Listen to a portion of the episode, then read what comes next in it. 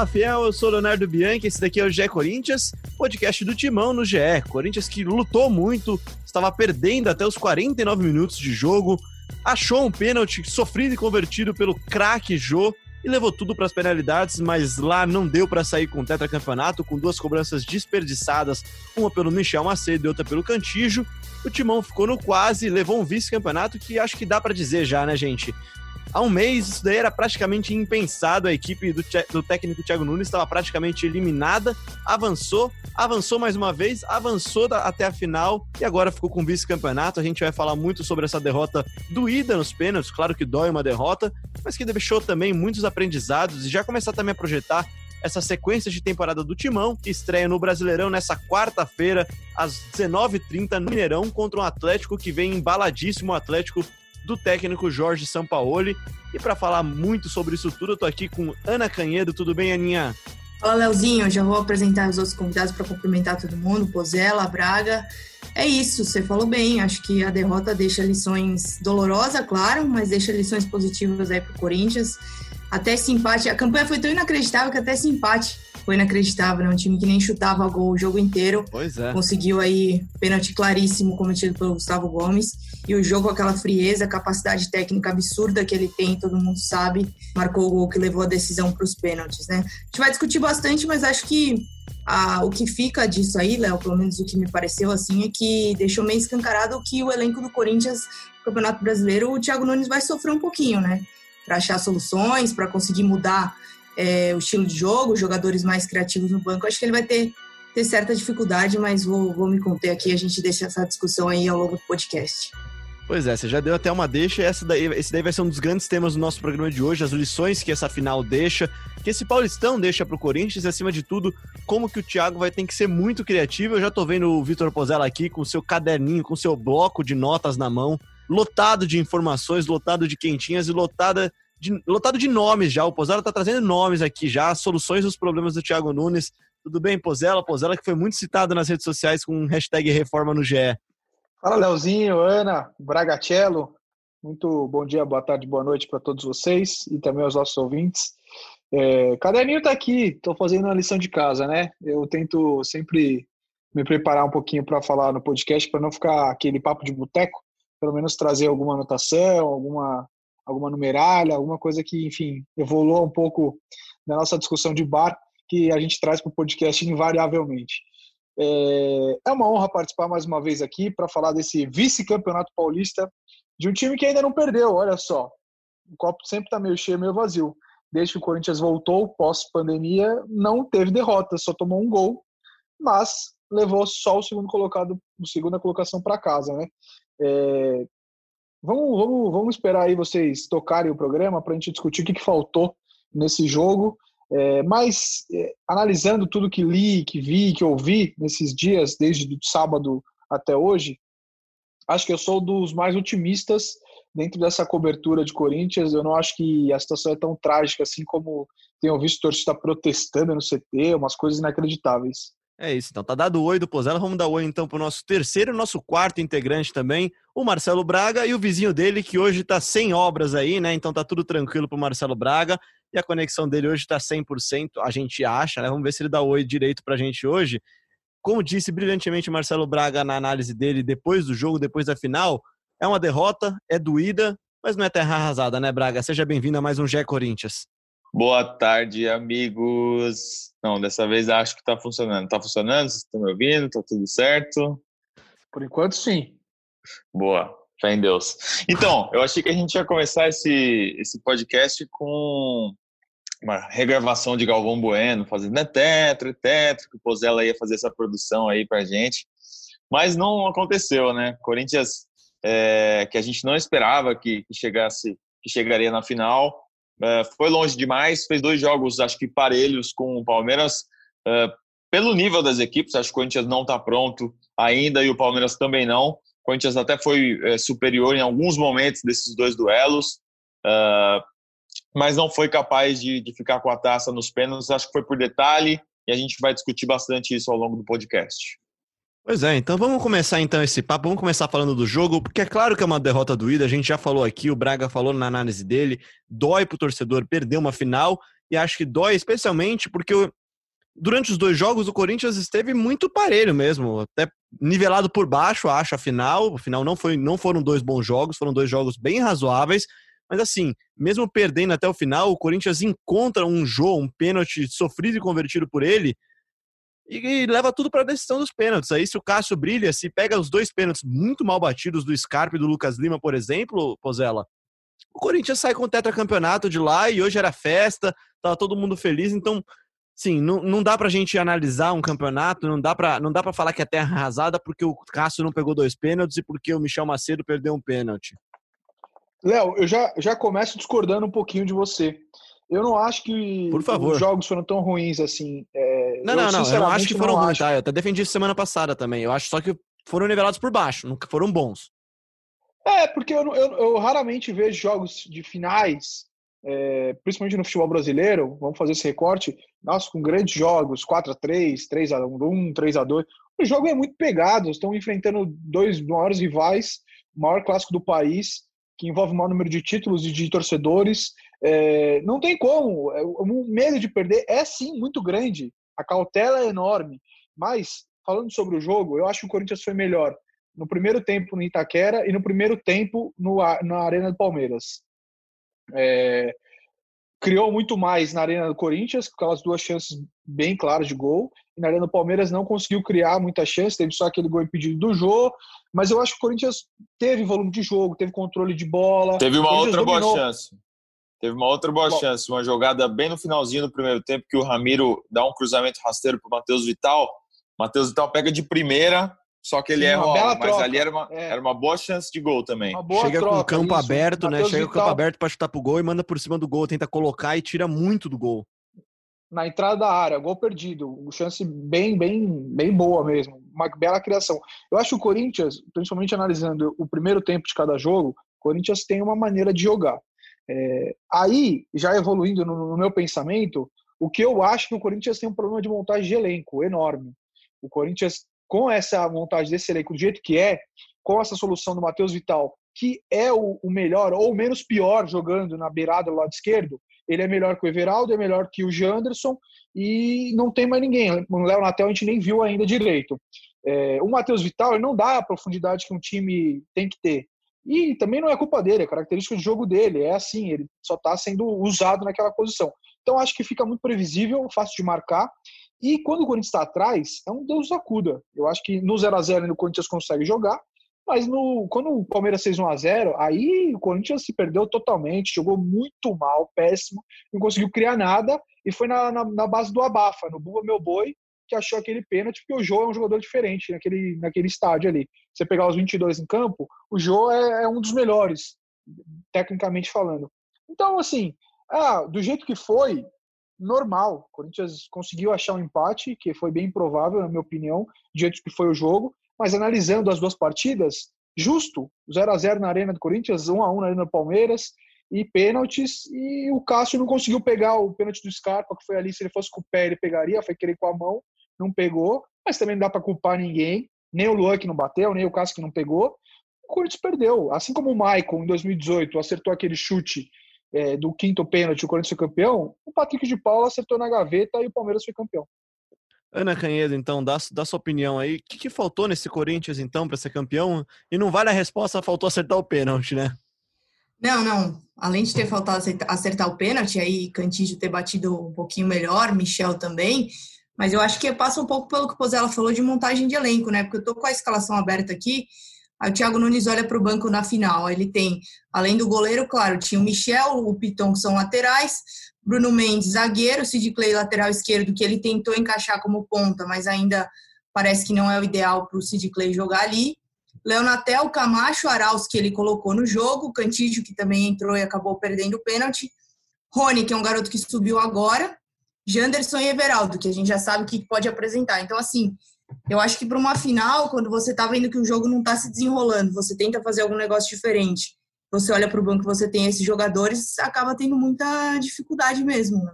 Acho que é uma questão que o Corinthians vai sofrer um pouquinho no Campeonato Brasileiro, que acabou fazendo falta nessa final diante de um time que eu acho que tem aí um elenco que dá muito mais opções para o Vanderlei Luxemburgo do que o Corinthians. Mas é claro que eu concordo com você que o Pozella falou de protestos descabidos, também acho que, que não dá para a gente ficar saindo tentando achar culpados e, e apontar a culpa só em um jogador. Acho que não é por aí, não. Até porque o Corinthians fez uma campanha bem surpreendente, segue sem perder nesse retorno, né? Se a gente pensar em jogos no tempo normal. Então, assim, não acho que tenha que ter caça às bruxas, mas eu acho que o Corinthians tem que estar consciente do que ele pode apresentar. Assim. Não dá para a torcida ficar esperando muito mais do que já foi feito. Assim, pelo menos eu acredito que com esse elenco é, vai ter sim certa dificuldade no Campeonato Brasileiro. Tem que alinhar, né, Aninha? Expectativa e realidade. Não dá para achar Exatamente. que vai ser campeão brasileiro, nem que vai jogar muito melhor que o Palmeiras na final de campeonato. Não vai. Esse time não é para isso. Exatamente, exatamente. Não, o máximo que esse time pode entregar, na minha opinião, é isso. É muita entrega, competitividade, um tempo bom, outro razoável, e vai ficar nisso. E aí, Eu queria o, falar. Até... Desculpa, desculpa. Eu queria só falar do Luan. É... O Luan deu um passe para o Ramiro no primeiro jogo, o Ramiro se faz o gol, é... ele ia ser o cara da assistência. E ele deu o passe para o Jô, um bom passe nesse jogo.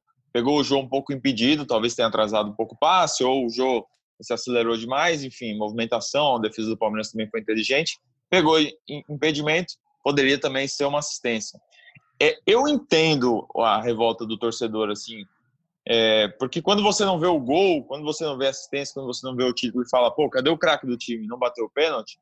Eu entendo o torcedor é, se questionar e falar, pô, o Luan sumiu, o Luan pipocou. Eu entendo, assim, o torcedor mais, mais é, passional que perde para o rival e, e, e, e, tem esse sentimento. Mas eu acho que é uma coisa de torcedor e de momento que vai passar. Assim. O Luan é um cara que ainda está no começo da sua trajetória no Corinthians. Não é aquele papo e, de bola na trave não altera o placar, mais. né? É, é, o Luan ele criou chances, ele criou mais de uma oportunidade. Você falou desse passe do Ramiro, se o Ramiro faz esse gol, o Corinthians ia chegar talvez no, no, no, no sábado na Arena do Palmeiras com a vantagem de 1 a 0 e com o Luan chegando como o cara. A gente falou disso na semana passada aqui, né, o Braga? A gente falou de como. como e aliás, é, outra coisa, a gente falou também da, da reação do Thiago quando ele olha pro banco, né? É aquele, é aquele respiro fundo ali. O que, que eu vou fazer? Posso né? polemizar, né? Léo? As duas melhores partidas do Luan com a camisa do Corinthians, na minha opinião, depois daquele jogo na Flórida e na estreia contra o Botafogo, que ainda é muito lá atrás. Foram os dois melhores jogos, na minha opinião, do Luan com a camisa do Corinthians. Gostei muito Se do é primeiro tempo ontem. ou não, ele, ele, na hora que o Corinthians empata, ele tá brigando com o Gandula, ele tá marcando a linha de fundo, ele tá do lado do Cássio, ele foi buscar a bola na linha de fundo. Acho que uma coisa que não faltou pro Luan nesse jogo foi raça. Pode ter faltado técnica, é, talvez personalidade para bater o pênalti, mas ele é um péssimo cobrador. Vamos lembrar da história do Pato no Corinthians, aquele recuo que ele faz pro Dida na, na Copa do Brasil. É, Já é um dia Luan, difícil, você vai lembrar desse momento ainda? O Luan perde pênalti naquela disputa. O Luan perde pênalti. O Luan não é um bom batedor de pênaltis.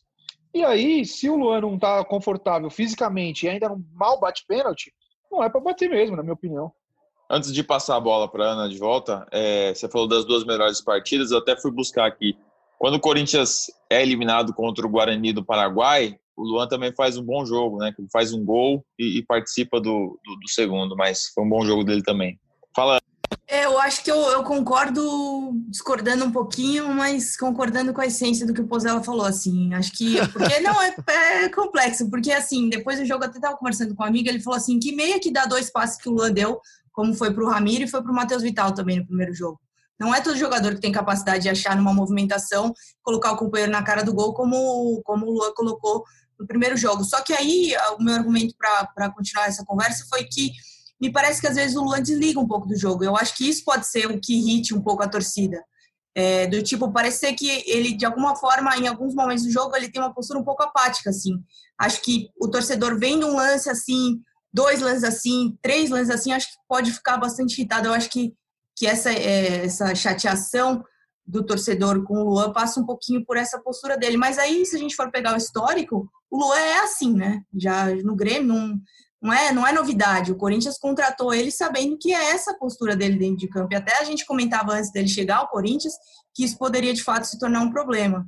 Então, acho que que precisa um pouquinho do Luan se adaptar ao que é o Corinthians e talvez tentar mudar pelo menos um pouquinho essa postura dentro de campo e a torcida também entender que, que esse é o jogador que o Corinthians contratou, né? O Pozella falou um negócio de expectativa e realidade. Talvez a gente é tenha isso. criado uma expectativa de começo de ano de um Corinthians muito intenso, né? Pelas apresentações na Florida Cup, pelo primeiro jogo contra o Botafogo. é, e algumas, alguns outros momentos de jogo em que não, isso não foi tão constante. Mas a gente imaginava um Corinthians mais é, atropelador, né? E aí muda a característica. É, o Corinthians volta depois dessa pausa da pandemia um time muito mais seguro, menos exposto. E, e não é mais a, a, não é mais aquele Corinthians ofensivo que a gente imaginava na virada do ano, né? Muita gente até ficou falando de uma comparação com o Carilli, que eu acho que é desmedida e é equivocada, e sem desmerecer o Carilli, tá? Porque o Carilli, campeão com o Corinthians, merece muito reconhecimento pelo que ele fez. Mas acho que o, o Thiago ele deu um passo atrás, né, Pozella? E ele deu um passo atrás exatamente, talvez, por essa carência do elenco mesmo, e até para adequar também a expectativa e a realidade. A gente falou aqui, quantas vezes a gente falou já nesse programa aqui de expectativa e realidade? Acho que são dois pontos fundamentais. Primeiro, expectativa e realidade com o Luan. O Luan, ele é muito bom jogador, ele pode ser o cara decisivo do Corinthians, pode ajudar o Corinthians a, a, ter, a ter jogadas, a criar jogadas como fez, e se tivéssemos. Se tivesse tido gol nas jogadas que ele criou, ninguém tá falando disso agora. E expectativa e realidade também do ano do Corinthians. O Corinthians é o que eu até postei no meu Twitter hoje de manhã também, falando isso. O Corinthians não deveria nem ter sido classificado, avançou, com sorte e mérito também. Depois enfrentou uma equipe melhor, melhor não, mas mais preparada, mais pronta, que é o Red Bull Bragantino. E depois não foi campeão por um detalhe, cara. Por um detalhe mesmo. Poderia ter sido campeão, mesmo não jogando brilhantemente, poderia ter sido campeão contra um Palmeiras que tem só de meias mais opção do que o Corinthians tem no banco inteiro eu acho que o Thiago, na verdade, ele durante a pausa, ele entendeu que não daria para jogar como ele pensava. É, ele olhou, ele viu os jogos, ele viu os erros que o time cometeu, ele viu os gols que o time tomava, e ele falou: se eu continuar assim, eu não vou durar dois meses no Corinthians. E de fato eu acho que não ia, porque o, o, as características de jogadores que ele tem não, não, não proporcionam o tipo de jogo que ele prefere não é que ele só sabe jogar daquele jeito como o Atlético Paranaense jogou há muito tempo, como o Corinthians iniciou a temporada, mas ele prefere jogar assim. Só que com esse elenco não dá. Ele não tem um jogador para fazer uma beirada de campo com velocidade, agressividade. É... E o Paulistão serviu como teste, ótimo teste. Ele viu que daquele jeito não vai. Agora ele tem que achar uma outra saída. E acho que ele tem encontrado, de uma certa forma, que acho que aí vai muito no que o Braga falou. Alinha expectativa e realidade o que, a gente esperava ver do Thiago, o que, que a gente vai ver do time do Thiago. Eu acho que é muito mais próximo desses seis jogos que a gente viu agora após Paulistão do que do início do ano. Eu acho que aí não é um passo para trás, para se dizer. Talvez seja um passo assim, que sabe para o lado, assim, saindo um pouquinho do que ele imaginava no começo. Porque se a gente for pensar, a defesa melhorou muito. E o Corinthians tinha sérias dificuldades ali na reta final do Carilli para fazer praticamente tudo dentro de um jogo, assim. Então, acho que dá para dizer que é tipo um passo para o lado, assim. Mudou um pouquinho do que do que ele imaginava, mas de certa forma melhorou. Você falou do, do Thiago ter dado um passinho para o lado, o Pozella também falou. Vamos ouvir então o que o Thiago falou na coletiva pós-jogo no sábado. Coletiva, entre aspas, né? Aquela, aquela resposta de algumas perguntas que a assessoria de imprensa fez para ele depois do jogo. E ele fala um pouquinho sobre isso daí, sobre como é um ano de transformação e sobre como principalmente a pandemia e essa pausa, né? Essa pausa de três meses serviu para refletir conceitos. E acho que quando ele diz isso, ele diz exatamente isso que vocês acabaram de dizer. Entender que não ia dar para jogar do jeito que ele talvez preferisse jogar. Bom, partindo do princípio que é um ano de transformação, um ano de muitas mudanças né, na, na, na condução do futebol do clube, principalmente no que tange ao elenco, a característica do jogo. A gente entende que é natural uma oscilação, houve essa oscilação no início da temporada, onde tivemos algumas dificuldades de resultado, até jogos muito bons, mas que tivemos alguns, alguns problemas nos resultados. Tivemos o, o problema da, da pandemia e, que continua tendo, mas da parada, né? A parada forçosa que tivemos aí, quase três meses, um pouco mais de três meses de parada. Foi um tempo também que nos ajudou para refletir, para reorganizar um pouco dos conceitos que tínhamos em relação à nossa equipe, onde voltamos muito bem, né? Voltamos com uma equipe mais consistente, não tão exposta, mas principalmente uma equipe que que estava uh, uh, entregando ainda consistência e bons resultados. Tá aí o Thiago Nunes, então. Gente, a gente falou então aqui de carências no elenco, de, de, de falta de opções. E aqui eu vou chamar agora cara, um dos caras que mais defende a base do Corinthians, que é o Vitor Pozella. Pozella, o Corinthians mais uma vez fez uma campanha legal na Copinha esse ano, chegou na semifinal, perdeu para o campeão internacional, um time, um time que tem bons talentos, tem alguns meninos já integrados ao time principal, é o caso do Rony, é o caso já do Lucas Piton, que já está mais que integrado já, já chegou a jogar no começo do ano, já até chegou a ser titular por um período. Uh, acho que do Corinthians, que não tem dinheiro porque está em crise, um Corinthians que precisa se reforçar com opções, pelo menos, né? Não, não reforçar na essência da palavra de buscar no mercado, acho que a base vai acabar sendo uma solução, né, cara? Como foi, por exemplo, para o rival. Na verdade, Léo, acho que é a única opção, não tem outra. Que o Corinthians não tem dinheiro para contratar e tive hoje um, um, bom papo com uma das pessoas lá do Corinthians, algumas pessoas do Corinthians, para discutir exatamente isso quais meninos estão se destacando nos treinos, já que a gente não tem acompanhado os treinos, como é que tem sido, se acham que o Thiago vai dar chance logo ou não para a garotada. E aí me falaram que sim, é, o Gabriel Pereira tem se destacado bastante, que ele tem treinado dos dois lados, mas que sim, ele prefere jogar pelo lado direito do ataque, onde hoje o Ramiro atua, o que, na minha opinião, é, é uma, uma, uma coisa ruim para o Corinthians, porque precisa de um jogador de velocidade, de profundidade do lado esquerdo. É, é, claro que o Gabriel Pereira pode ajudar muito no lugar do Ramiro, quando o Ramiro não puder jogar. Ele é muito técnico, muito habilidoso, pode contribuir ofensivamente, mas não é o cara que vai solucionar os problemas do Thiago. O Rony Moura também está bem, é um jogador que jogaria ali na segundo volante, na posição do Cantilho ou do Ederson. É, o Xavier também é um volantão, esse já é mais volante clássico, mais é, marcador, destruidor de jogadas, mas ele tem uma imposição física absurda. E o Rui Oliveira, é, esses quatro são os mais citados ali na conversa. O Rui Oliveira, que é um camisa 10 clássico. Não é comparando, é, acho até bom para a gente lembrar, que, na minha opinião, um dos absurdos do dia de hoje, segunda-feira que a gente está gravando esse podcast, é o Jadson aparecer nos trending topics do, da rede social Twitter. É, a torcida do Corinthians tem uma saudade de. Sabe aquele de férias com o ex, programa badalado na televisão? É impressionante como o Corinthians é, é, a torcida do Corinthians poderia fazer várias edições de férias com eles. É, é, só algum jogador que passou pelo Corinthians brilhar em qualquer jogo que é volta tal, volta tal. O Jadson tá sem clube ainda, também em agosto. O Ralf tá no Havaí. É, o Jadson, enfim, mas voltando ao assunto, o Juan. Só para destacar aqui, só para destacar, você que está ouvindo nosso podcast, é, manda depois uma mensagem com a hashtag de férias com GE para a gente saber que você ouviu o podcast. Essa vai ser a tag da semana para a gente interagir. Bom, pô, já foi muito bem. Já no final do programa hoje, conforme prometido, vamos usar, vamos falar aqui o nome das pessoas que usaram hashtag Reforma no GE, que foi a tag da semana passada. Continua aí, Pozela.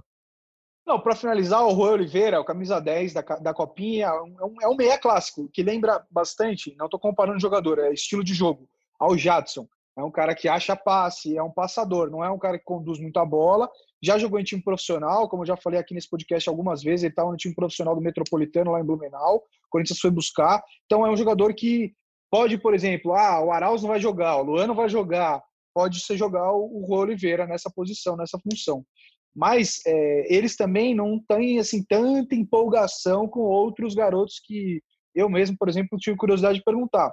É, questionei se o Michel Macedo ainda é um reserva útil, é, não só pelo pênalti perdido, mas pelo futebol que ele tem. É, e aí, ah, mas eu, eu questionei dizendo, talvez esse jogador não ocupe o lugar de um garoto da base, que poderia estar ali amadurecendo, sendo reserva do Fagner. É, mas tem que ver se o jogador da base tem qualidade para jogar nessa, nessa reserva do Fagner. E aí dei dois nomes, Igor Formiga e Daniel Marcos. E as respostas que tive não foram boas. O Igor foi emprestado para o Coimbra, não conseguiu jogar como titular um jogo. Essa a resposta que eu tive. Aí ser testado no Corinthians, qual é o critério? E o Daniel Marcos é um jogador que tem muita força física, mas ressalvas com a qualidade técnica que o jogador apresenta.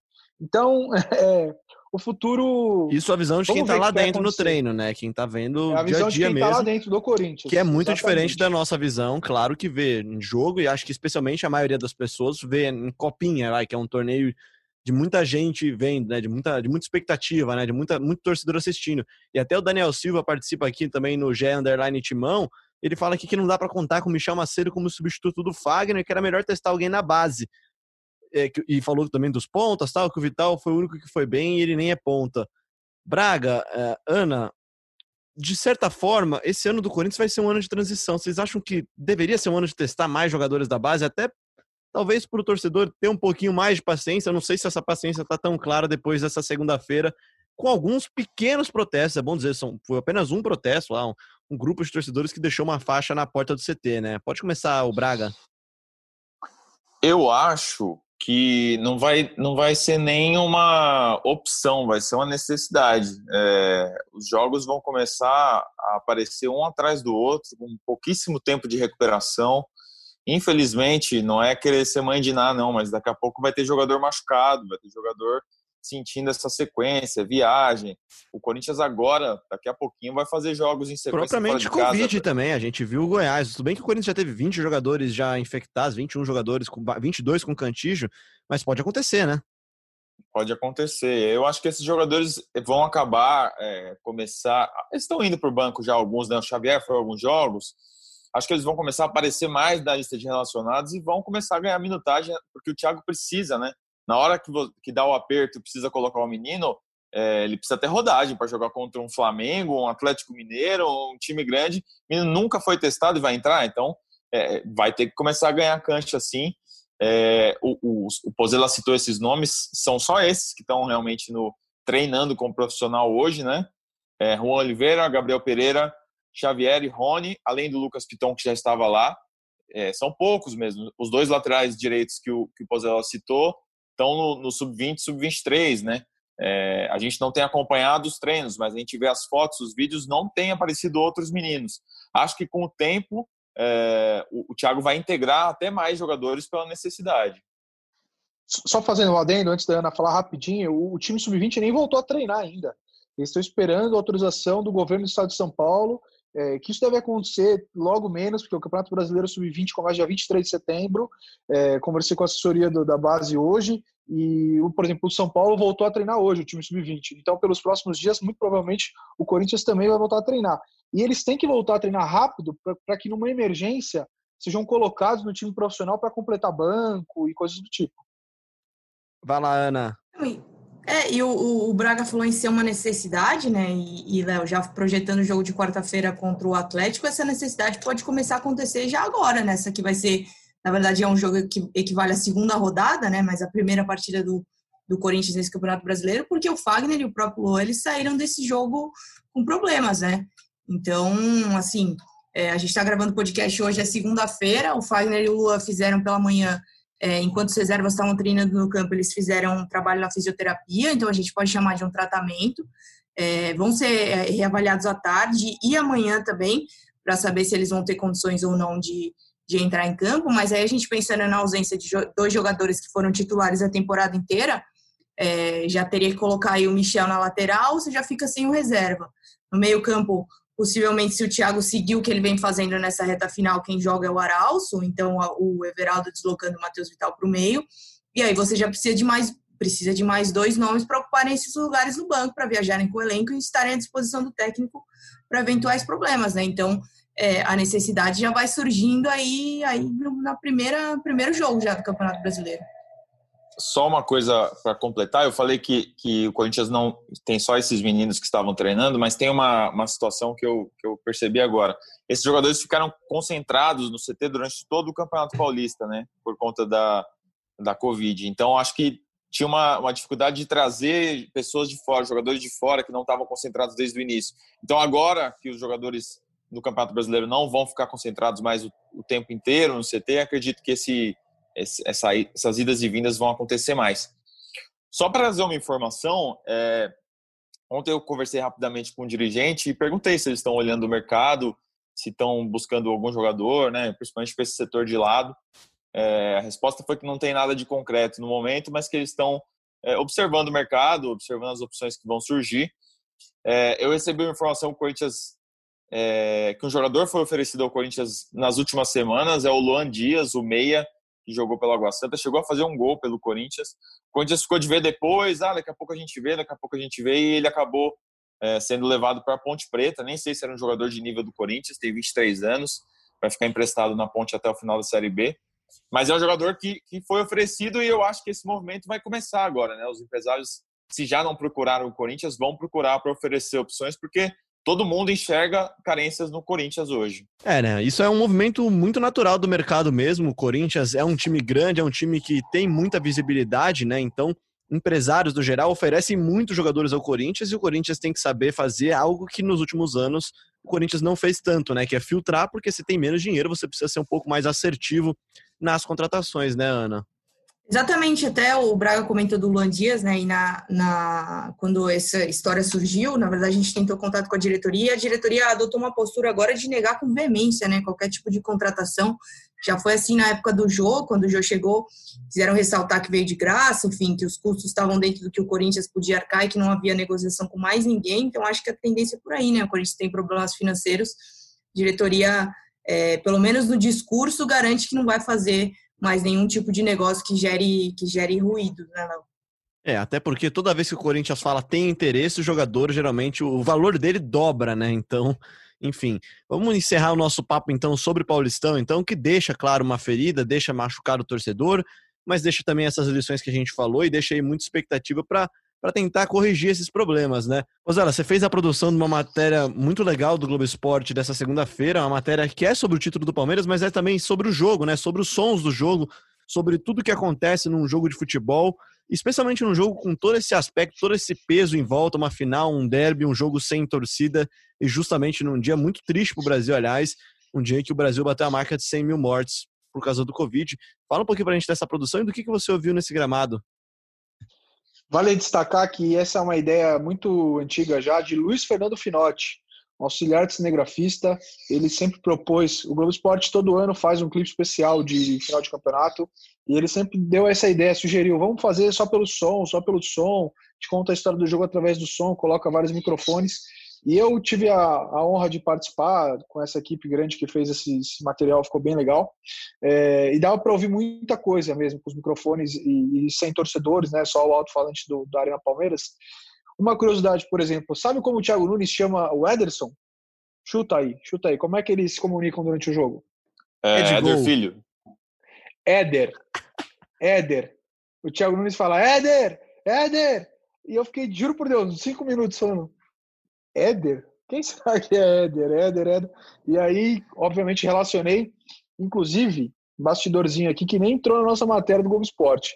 No gol do Palmeiras, apesar do erro do Avelar, que não subiu com o Luiz Adriano e tal, quem o Thiago mais cobra depois do gol é o Éder. Porque se você for pegar na origem da jogada, o Éder, Ederson, o nosso torcedor, ele faz um passe curto e alguém do Palmeiras antecipa e mete a bola para o Luiz Adriano. Aí o Danilo Avelar chega, o Ederson recupera, a bola volta, depois vai para o Matias Vinha, que inclusive ele tem uns 10 minutos para cruzar, olhou, ajeitou, o Luiz Adriano apontou. Ele, ele, ele conseguiu calcular até, ele calculou a parábola, a parábola, da bola. E cruzou, e o Avelar não subiu, e o Luiz Adriano fez o gol. É, mas o Thiago Nunes cobra bastante o Éder ali. E no final do jogo, quando o Palmeiras estava fazendo bastante cera, o Everton demorava a pegar a bola, o Thiago soltou uma pérola maravilhosa. Falou assim: é, estamos de volta aos anos 80, anos 90, tiro, porrada e bomba, e acho que vão ganhar sim. E, e meio que mandando recado para o Luxemburgo ali. É sensacional quando você escuta mais ali do que os técnicos falam. Meu, eles falam com um com o é outro. Uma, e é uma gritaria danada ali, né, cara? Nossa senhora. É, assim, se tem uma coisa. Nossa. Não é legal, tá? Não é legal, mas tem uma coisa diferente, vai, dessa falta de torcida nos estádios, é isso, né? Você consegue ouvir instruções, brigas. No primeiro jogo da final, até na transmissão da Globo mesmo, o Kleber chamou lá, né? E, pô, puta de uma gritaria, o pessoal se xingando de um banco pro outro, Luxemburgo reclamando o tempo todo com o Klaus, né? Ô, Klaus, ô, Klaus, é, é muito diferente. Só né, uma última antes de entregar pro Braga, rapidinho, Bragueto. Quando fazem três faltas no Fagner, logo no começo do jogo, o Thiago fala assim: Isso é mandado, hein? Isso é mandado, hein? Três faltas no minuto, isso é mandado. E aí o Lucha meio que sai assim, não quer muito trocar o olhar e tal, mas é bem, bem curioso esse bastidor. Eu só ia destacar que eu estive nas duas finais, né? O Pozella teve no primeiro jogo em Itaquera a gente lá de cima da arquibancada, a gente não consegue ouvir isso, porque fica aquele alto-falante tocando é, grito de torcida. Foi assim em Itaquera e foi assim no estádio do Palmeiras. A gente não consegue ter essa, essa, essa ouvir essas reações dos jogadores, as instruções e tudo mais. É, o que capta são os microfones no campo, né, Pozella? É, exatamente, Bragueto. Só com o microfone. Lá no estádio, realmente, a gente não percebeu nada, nem ouviu nada. No máximo, um grito ou outro que é muito mais alto mas o, o som do microfone é realmente aquela jogada que, na minha opinião, tem até um impedimento na origem da jogada, a chance do William Bigode, é, a defesa do Cássio, você escuta o, a batida do William pum, e a bola batendo no Cássio, E é, é um negócio bem, bem legal, bem, bem bonito, assim, de, de para quem gosta de produção audiovisual e tal, é bem, bem legal. E na roda, hein? você falou do Cássio na roda, é, antes da, da cobrança do pênalti, o Cássio fala, é, bate, com, bate na confiança que eu vou pegar. Dá para ouvir na matéria que foi pro ar? É, coloca um trechinho aí, Léo. Quando acabar o jogo!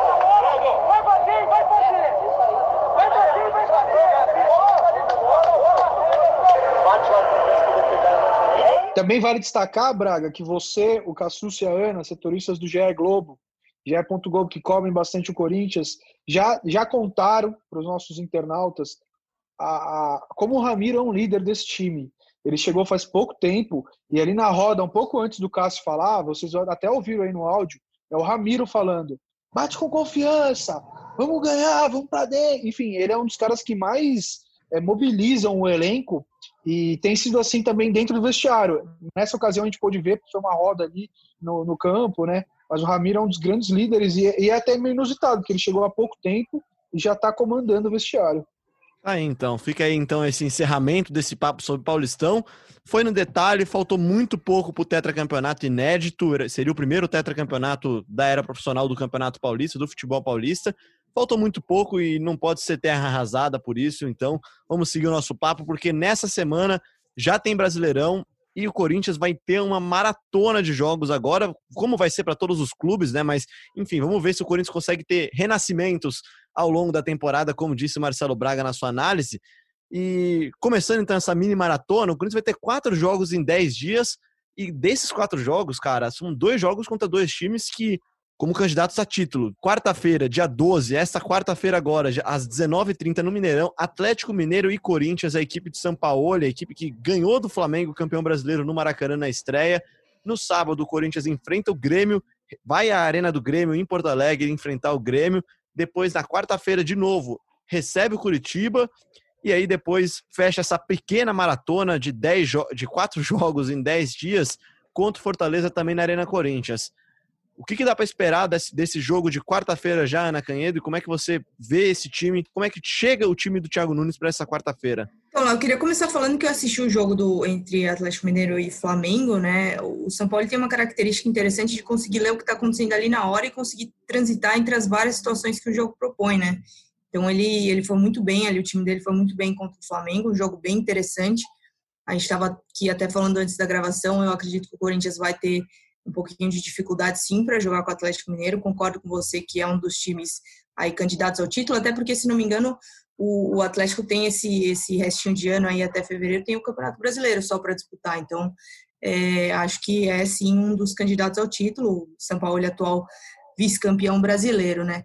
Mas você falou do jogo, desse jogo contra o Galo, falando um pouquinho de Corinthians, é o que eu já falei um pouco antes, né? O Thiago pode ter que mexer aí mexidas drásticas nesse time para esse primeiro jogo, né? Porque se você não tem Fagner, é aquilo de entrar o Michel e você já perde ali o motorzinho, né? O cara que que participa muito ofensivamente, além, é claro, da qualidade defensiva, qualidade da marcação que todo mundo sabe que o Fagner tem. Então, acho que já começa o baque aí, né? Você coloca um reserva que, que nem o nível técnico aí, acho que é, é bastante diferente, diferente entre Michel e Fagner. Fagner que ainda vai ser reavaliado antes desse jogo para saber se tem condições de viajar.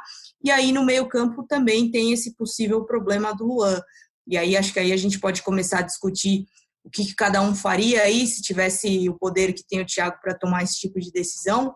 Mas já deixando aqui meu pitaco, eu acho que ele tem que seguir o que ele fez no Campeonato Paulista nessa reta final, né? Se ele acredita que o, o Aral de alguma forma ainda pode entregar bom futebol para esse time, acredito que nessa chance que ele tem, se não tiver o Luan, ele tem que colocar o Arauz, manter aí talvez, não sei se trocar o Matheus Vital pelo Everaldo, que já está melhor, já está recuperado das dores, participou dos últimos jogos, então é, fica aí a dúvida do que o Thiago pode fazer para tentar neutralizar esse Atlético Mineiro que chega, chega embalado para essa partida.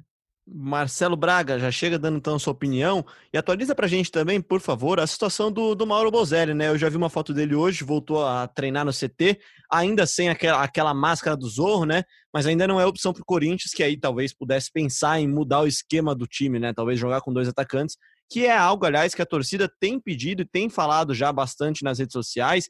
Enfim, não vou pegar agora um específico aqui, mas eu vi muita gente comentando isso ao longo do final de semana, principalmente depois da derrota nos pênaltis, né?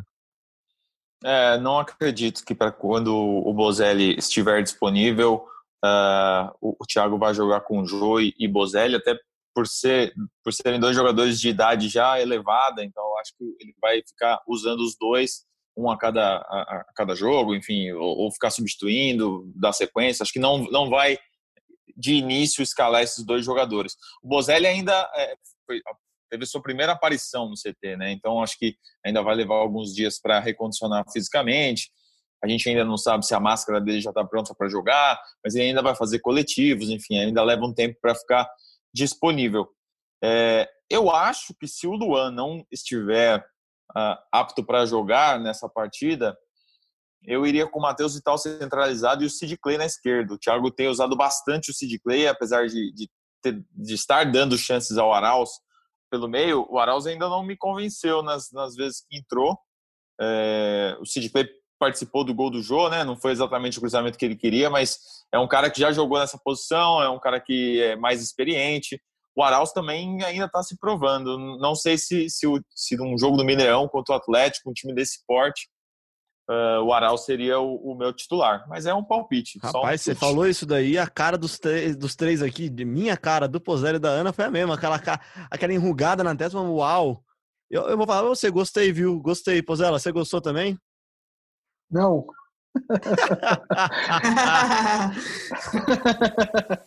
eu acho melhor colocar o Arauz. Eu acho que o time tá muito em formação. Quanto menos mexer, melhor, entendeu? Na minha opinião. Eu vi gente falando, põe o Bruno Mendes na lateral direita. É... a zaga tá quase acertada. Quanto menos mexer, melhor. Óbvio que é terrível. Assim, para jogar esse jogo sem o Fagner e sem o Luan, você pegar esses 11 inicial, é um time que, na minha opinião, é tipo 13 terceiro, décimo segundo, décimo quinto, dependendo do, da confiança no Brasileirão. Esses 11 que vão começar o jogo. É, então, assim, o Atlético, para mim, se eu tivesse que apostar, era 80 a 20. Tomara que eu esteja falando Rapaz, uma grande bobagem aí. Na hora do bolão no final do programa. comigo. Não, é, é, o que eu penso. Mas é bom, cara. Semana minha... passada teve uma, uma, galera falando que você ficou em cima do muro, depois lá no hashtag ReformaGE. Essa semana no. Como é que é a hashtag, ô Braga, que você criou? Férias do GE? Férias com GE. De férias com GE. Não, é como de férias, férias com ex, né? Não, de férias, é, de férias a galera no hashtag de férias com GE vai chegar pro Pozela feliz depois se o Corinthians conseguir um bom resultado em Belo Horizonte contra o Atlético Mineiro, partida às 19h30 nessa quarta-feira no Mineirão, partida que você acompanha no Premier. Uh, Pozela. Então, mas só para completar, eu iria de Michel Macedo, lateral reserva direito, lateral direito reserva, desculpa, e Arauz no lugar de Luan. Só isso. Matheus Vital na esquerda. É, aí a discussão é outra, a formação de elenco, mas esse time seria o meu titular para quarta-feira. Até já trazendo a participação aqui do Eduardo Alves, ele falou que pro Tetra faltou elenco e ele fala que tem que reforçar o elenco com. Ele fala várias opções aqui, né? Ele fala falta um ponto, um meio, um zagueiro um atacante. Falta o time inteiro quase pro Eduardo Alves. Acho que não é para tanto, mas acho que o ponto é uma unanimidade mesmo, né? Até porque a gente falou agora aí, o Corinthians está jogando com, ponto, com dois pontas improvisados, né? Que é o caso do Vital e o caso do Ramiro. E aí o Thiago Valério aqui também, trazendo a participação dele, fala aqui que muita gente fala do Luan e defende também, como a gente, que ele deu dois bons lançamentos e que se o gol tivesse. Ó, falou que não resultar em gol por falta de perícia de quem finalizou. Que é a opinião dele, um time forte tem boas chances se tiver dois extremos que façam gols ou criem jogadas. Acho que foi isso que faltou mesmo e, e acho que vai ser isso que vai faltar nessa quarta-feira também, já, né, Ana? E só é, quem falou aí do ponta, né, que a, a, a Fiel não gosta, na verdade, pegou o Geriza é, até acho que um pouco de maneira injusta, mas o ponta chegou a vir, né, que era o, Pe o Ione Gonzalez. Pegou quem? Houve... Pegou quem, Ana? Algeriza, essa mulher tem muito vocabulário, é impressionante. Algeriza, Algeriza jogou na, na seleção do Equador, né? No, na última não, não é Copa. Aquela te, não é aquela TV lá do Oriente Médio, Algeriza? Só a, Ana, a Ana até perdeu a linha de raciocínio, cara. Não, não, não, tô, tô, tô lembrando aqui, porque vale a gente destacar isso, né? Porque o, o Ione, quando ele estava aqui, ele estava à disposição do Thiago, o Thiago botou ele para jogar todos os jogos. E era esse, se querendo ou não, torcida gostando ou não, era um jogador que o Thiago parecia que ia, que ia dar uma sequência, né? Aí veio essa, essa parada de quase cinco meses, e aí tinha um gatilho no contrato, enfim, o Corinthians, com a crise financeira absurda, não quis exercer a compra, mas é, era um jogador a mais aí para essa sequência dura que o, o Corinthians vai ter, e estou para dizer que certamente teria jogado essa, essa reta final de Campeonato Paulista se estivesse no elenco ainda. É, certo é que o Corinthians vai precisar mesmo ir ao mercado ou usar a base, como a gente tem falado aqui. Outra coisa que surgiu nesse final de semana, Braga, e você pode atualizar para a gente um pouquinho, é o posicionamento do Corinthians depois dos testes de Covid, especialmente com o episódio lamentável né, do, do jogo entre Goiás e São Paulo, que os jogadores estavam em campo já e a partida foi suspensa, com 10 jogadores do Goiás contaminados, jogador que estava no interior saiu do churrasco para vir para o jogo, enfim. O Corinthians soltou uma nota nesse domingo, né? Falou sobre isso, falou que vai continuar realizando seus testes com o laboratório que já realizou testes no Paulistão, como é que tá essa logística do Corinthians para um campeonato de 38 rodadas, com jogos por todo o Brasil, com viagens?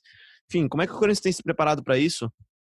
É, o Corinthians vai manter os exames que, que vem fazendo no, no laboratório, é, uma clínica aqui de São Paulo, no laboratório, é, que foi com quem o Corinthians fez durante todo o Paulistão, o pessoal vai lá no CT e tal. É, não há uma confiança nesse momento com os resultados do Einstein. A própria CBF até liberou que os, outros, que os clubes possam fazer os exames onde acharem melhor, né? Uh, e o Corinthians, na questão das viagens, até uma informação que o, que o meu timão publicou há pouco, a gente confirmou, o Corinthians, pelo menos nessas primeiras duas rodadas, é, no jogo contra o Atlético em Belo Horizonte e contra o Grêmio em Porto Alegre, o Corinthians fará é, voo fretado, né, para não, não ter que pegar um voo comum, um voo de carreira, dividir uh, o voo com outros passageiros e até aumentar o risco de contágio. Então, a princípio, o Corinthians fará voos fretados nos jogos fora de casa e a gente ainda não sabe como é que vai ser o sistema de, de concentração dos jogadores, alguns detalhes ainda não foram passados pela assessoria de imprensa, mas o André Sanches até se manifestou uh, no Twitter nesta segunda-feira e disse que se os protocolos da CBF ficarem mais rigorosos, tudo bem para o Corinthians, o Corinthians quer que que as coisas é, fiquem menos expostas e com menos riscos possíveis. É, certo é que essa segurança toda tem um custo, né? É um custo que a gente vai ter que ver e ver quem vai pagar também, né? Voo fretado não é barato. Não que viajar com 40 jogadores para um voo um voo comercial seja barato também, né? Mas é uma segurança que o Corinthians vai ter que pagar para contar com isso. Gente, para encerrar então o nosso podcast, já para encaminhando para o nosso final, então, eu queria saber de vocês mesmo o que vocês esperam desse Brasileirão do Corinthians, de forma curta até mesmo. Pode, vamos se restringir então a esses primeiros jogos do Corinthians, essa primeira maratona do Corinthians, esses primeiros quatro jogos do Corinthians que são começando agora nessa quarta-feira, dia 12, com o Atlético Mineiro fora de casa, depois o Grêmio também fora de casa no sábado, e aí volta para casa para jogar contra Curitiba na próxima quarta-feira, não essa outra, e no outro sábado novamente, Corinthians e Fortaleza, começando por ordem alfabética então, Ana Canhedo, o que você espera desse Brasileirão e dessas, dessas, desses primeiros quatro jogos do Corinthians? Sequência difícil, Léo, mas depois do que aconteceu nesse Campeonato Paulista, né, esse surgimento do Corinthians aí na reta final, não dá para a gente duvidar é, desse time. Acho que sim, que vai ter certa dificuldade para enfrentar o Atlético Mineiro. Acho que esse primeiro jogo do Brasileirão vai ser, dessa sequência, eu considero que seja o mais complicado, aí até por ser fora de casa, jogando no Mineirão, um time que venceu o atual campeão brasileiro tem um técnico muito bom, então acho, acredito que, que essa primeira partida contra o Atlético, até pelos possíveis desfalques, deva ser sim a mais, mais complicada para o Corinthians. Mas é aquilo, o time está em construção, acho que tem ideias bem definidas aí para levar adiante nesse Campeonato Brasileiro. Então, acredito que possa existir sim uma evolução aí jogo a jogo, a depender do que o Thiago é, vai pensar para essa continuidade do trabalho dele com esse elenco que ele já tem em mãos, que é o que a gente falou, tem carências, tem problemas, mas é isso que ele tem, segundo a diretoria, vai ser com isso que ele vai ter que trabalhar, então ele tem que achar soluções a partir desses jogadores, não dá para ficar chorando pelo que não vai acontecer, Léo. Marcelo Braga. Uh, eu acho que esse Campeonato Brasileiro é uma completa incógnita. Acho que o torcedor precisa ter paciência, não adianta começar perdendo jogos para Atlético e Grêmio, como é uma possibilidade e já começarem a pedir a cabeça do Thiago Nunes, porque foi vice-campeão paulista. É, deixa o cara trabalhar até o fim do ano, o contrato dele até o fim do ano. É, deve renovar até o 2021, pelo menos, né, para terminar o Campeonato Brasileiro. Mas é, acho que ele precisa ter tranquilidade. É, todo mundo sabe que o time tem carências, todo mundo sabe que o, que o calendário vai ser apertado, que, que os problemas virão.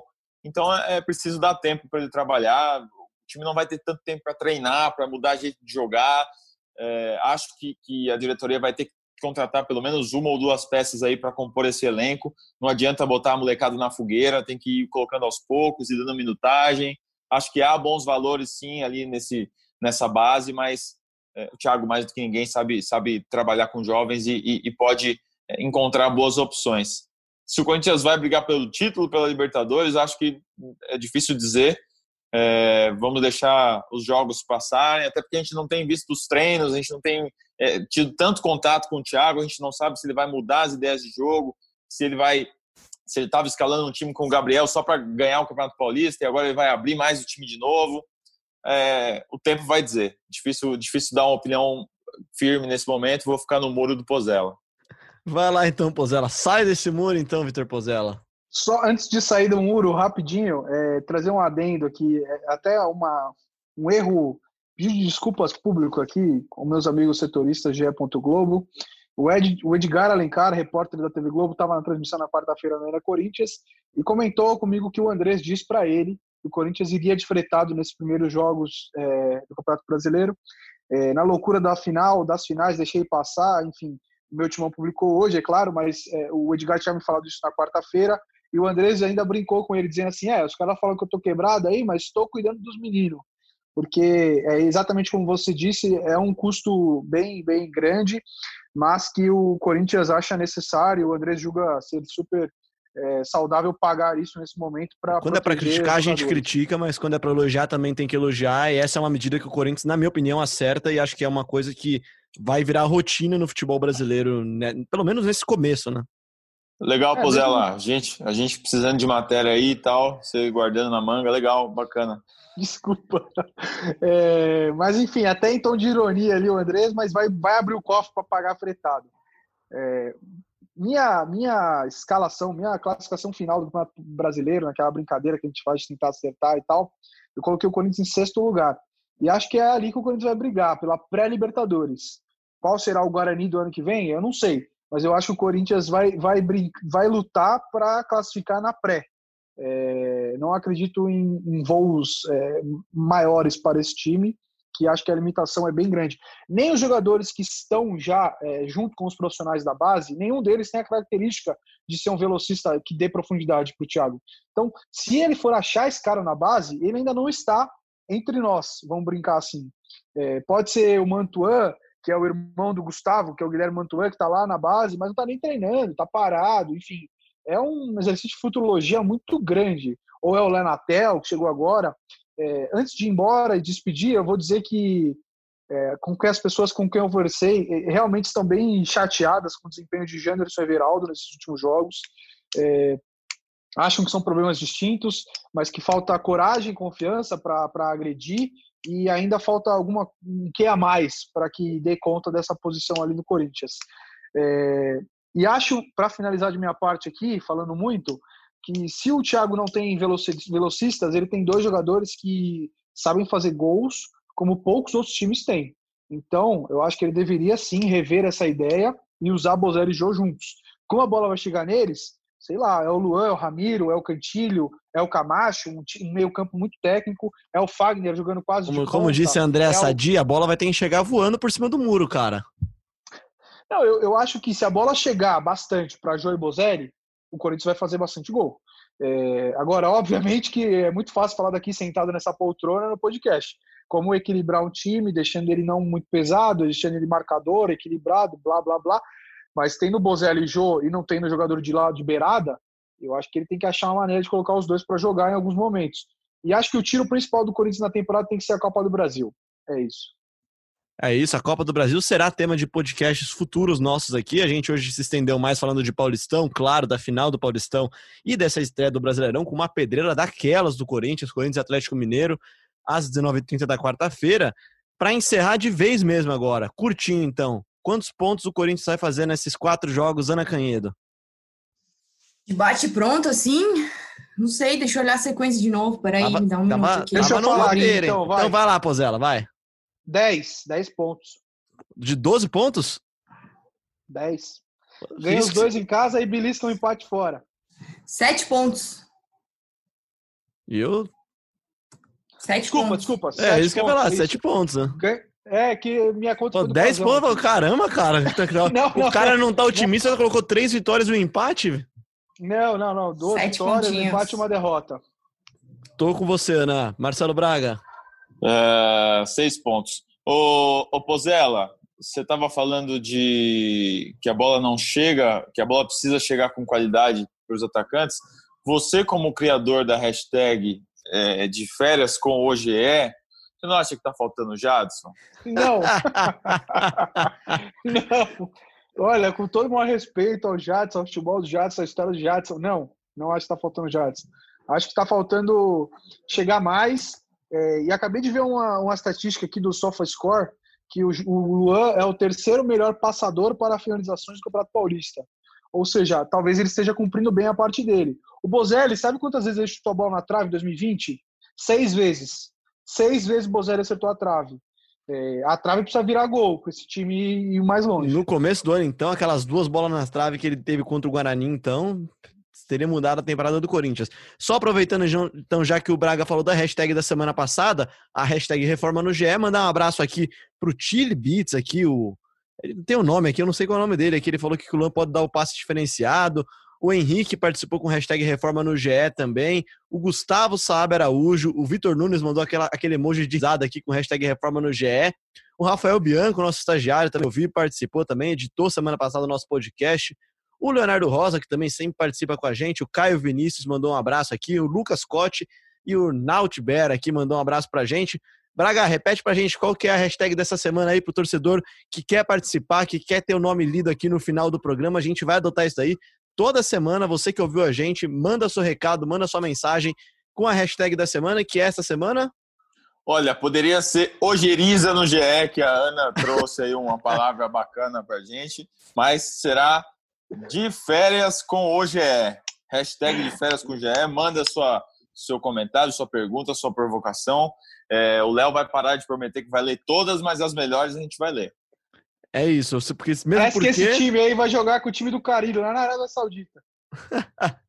Mesmo porque senão a gente vai ficar um tempão lendo aqui todo mundo. Também agradecendo todo mundo que participou hoje aqui, o Luiz Oliveira, o Everaldo Paulo, que sempre participa, o Thiago também mandou um abraço pra gente aqui, o Thiago Valério aqui, que eu também mandei. O Thiago não, é só Valério, ele colocou o teu, eu presumi que era Thiago.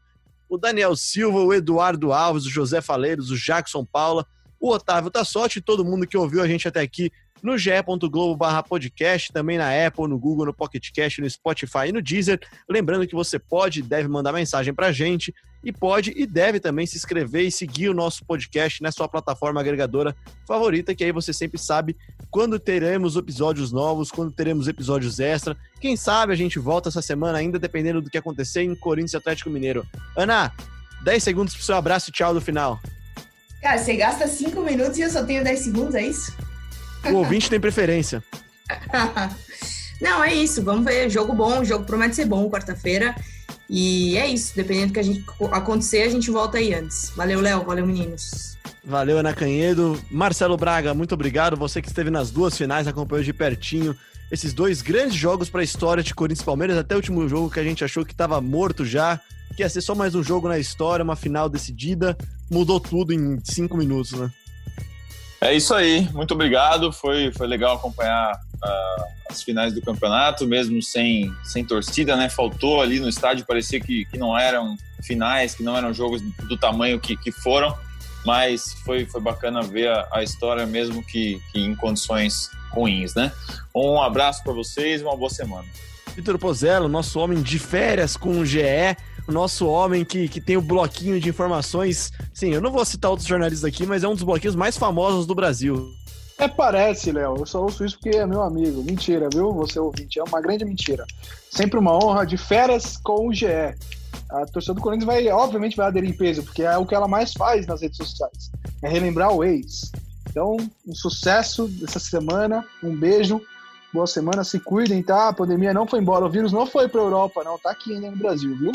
Aliás, tem Guilherme Arana na quarta-feira, né? Imagina o de férias com o ex, como é que vai tem, ser. E tem Minha Michel nossa Macedo senhora. do lado do Corinthians também, cara. Michel Macedo foi campeão da Libertadores da América com o Galo em 2013, então de um lado esquerdo do Atlético vai enfrentar o lado direito do Corinthians com Michel Macedo, caso o Fagner não tenha condições de jogo. É isso aí, galera. Eu sou o Leonardo Bianchi. Esse daqui foi mais um GE Corinthians. Muito obrigado e até a próxima.